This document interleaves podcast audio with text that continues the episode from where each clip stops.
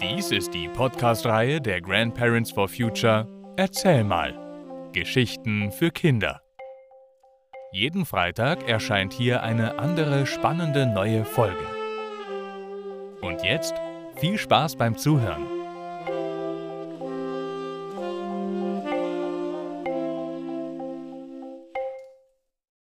Einkaufen in Bukarest im Jahr 1975. Nun, ich war also mit 19 Jahren auf abenteuerliche Weise nach Bukarest gekommen, um am rumänischen Staatspuppentheater Tandarica eine Ausbildung zu erhalten, die in Deutschland damals nicht möglich war. Ich wurde in dem Studentenwohnheim am Stadtrand untergebracht, und nach einem einzigen Besuch der Mensa war mir klar, dass ich dort nicht essen konnte. Also musste ich gucken, eine Herdplatte, eine Pfanne, einen Topf und Essbares zu bekommen. Erstere drei Dinge fand ich relativ schnell. Die Herdplatte allerdings in einer von mir bis dahin noch nie gesehenen Ausführung. Keine Metallplatte, sondern eine Art Asbeststäbe mit Heizspiralen dazwischen. Rundum mit braun lackiertem Lack auf drei Füßchen eingefasst und einem Schalter vorn, der wahlweise auf Null oder Eins zu stellen war also nur kalt oder ganz heiß. Sollte reichen zum Kaffee oder Eier kochen oder Spiegelei oder Rührei machen.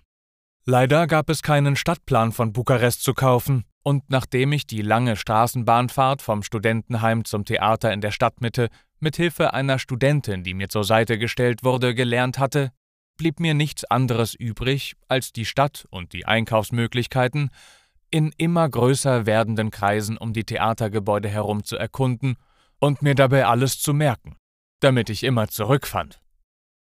Eine Bäckerei habe ich schnell gefunden. Sie war ganz nah vom Theaterverwaltungsgebäude, in dem auch alle Werkstätten für Puppen und Bühnenbau waren.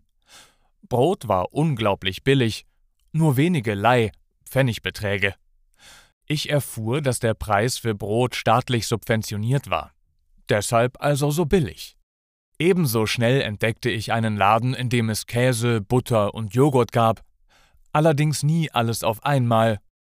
Und Milch habe ich in den ganzen elf Monaten nicht ein einziges Mal zum Verkauf angeboten gesehen in Bukarest. Ich habe einige Zeit nach dem Anfang sogar von einer jungen Mutter, die nicht stillen konnte, erfahren, wie verzweifelt die Suche nach Milch dort war. Also Brot und Käse, beziehungsweise wahlweise Brot und Joghurt hatte ich schon mal gefunden, und manchmal gab es auch Butter. Aber was war mit Gemüse, Obst und solchen Sachen?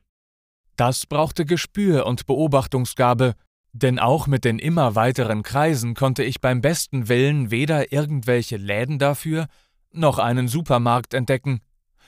Ich hatte auf meinen Erkundungstouren zwar eine Kaffeerösterei entdeckt, so ein Laden war auch etwas vollkommen Neues für mich, und auch zwei, drei Läden, wo man Konserven und Sachen wie getrocknete Bohnen, Erbsen, Reis, Nudeln, Spülmittel, Zahnpasta und Seife finden konnte, aber nichts Frisches. Also beobachtete ich die Menschen. Die Menschen mit ihren Einkaufstaschen. Oder besser noch, den Einkaufsnetzen. Was war da drin? Wo gingen sie lang? Und wenn Gemüse oder Obst drin zu sehen war, wo kamen die her? Weiter geht's. Nach meinen Unterrichtsstunden im Theater versuchte ich also gegenläufig zu den Menschen mit frischen Sachen in Netz, Korb oder Tasche zu laufen, so lange bis immer mehr frisches Zeug mir entgegenkam. Und so entdeckte ich schon nach zwei Tagen ein großes Marktareal. Ihr dürft euch das aber nicht so vorstellen, wie ein Markt heute in Deutschland aussieht, mit großen Ständen, die überquellen vor Angebot aller möglichen Waren. Nein, es waren lauter winzige Tische, mit winzigem Angebot, etwa ein Häufchen Kartoffeln, ein Häufchen Zwiebeln, 13 Tomaten, sechs kleine und drei große Eier, vier Paprikaschoten, sieben Kohlköpfe, so etwa müsst ihr euch das denken. Und auch nur das, was es zu dieser Jahreszeit überhaupt gab. Orangen, Bananen oder derartige exotische Dinge, wenn es sowas irgendwo gab. Dann habe ich das nur mitgekriegt, weil entweder Menschen mit glücklichem Gesicht und sichtbar vollem Netz oder Tasche mir entgegenkamen, oder weil irgendwo eine endlos lange Schlange hoffnungsvoller Menschen vor einem Lastwagen stand, der diese luxuriöse Ware von irgendwoher angekarrt hatte. Denn so etwas gab es nie in irgendeinem Laden. Ich habe keine Ahnung, woher die Menschen wussten, wo und wann solch ein Lastwagen auftauchen würde, jedenfalls verbreitete sich die Nachricht der Ankunft irgendwelcher begehrten Köstlichkeiten immer wie ein Lauffeuer im Viertel. Und jede und jeder rannte los, um etwas davon zu ergattern, so dass nach ein bis drei Stunden dann auch alles schon weg war. Auf dem Markt gab es natürlich auch Stände mit Ton- oder Blechgeschirr, Stände mit Fässern, in denen Krautköpfe eingelegt waren, Stände, an denen Sprienz in Salzlake, eine Art rumänischer Feta-Käse, verkauft wurde. Der kleine Bauer, an dessen Tisch ich bei meinem ersten Besuch des Marktes einkaufte, weil er so ein freundliches Gesicht hatte, ich sprach ja noch kein Wort Rumänisch und war deshalb auf Freundlichkeit sehr angewiesen, ließ sich auf pantomimische Verständigung ein und brachte mir aber auch erste Worte bei. Auch lernte ich von ihm, dass man nie etwas kauft, ohne um den Preis zu handeln. Nichts. Auch nicht nur ein Ei. Es war eine wunderbare, aufregende Zeit. Morgens lernte und übte ich im Theater bei den Stars ihrer Puppenspieler, wenn ich am Nachmittag um vier frei hatte, erforschte ich Bukarest und besorgte mir Essen. Abends fuhr ich mit dem Tram Vajul ins Studentenheim und brutzelte mir irgendwas in dem winzigen Zimmerchen, was ich mit einer Mitstudentin aus Kairo teilte. Als ich zurück nach Deutschland kam, hat mich das Warenangebot in den Supermärkten völlig erschlagen. Dieser Überfluss.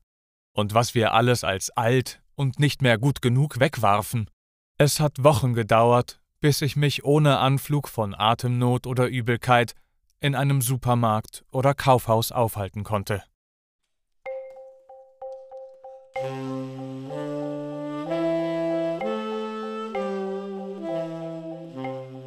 Das war Einkaufen in Bukarest im Jahr 1975. Gelesen von Matti Swieg. Vielen Dank fürs Zuhören und bis nächsten Freitag.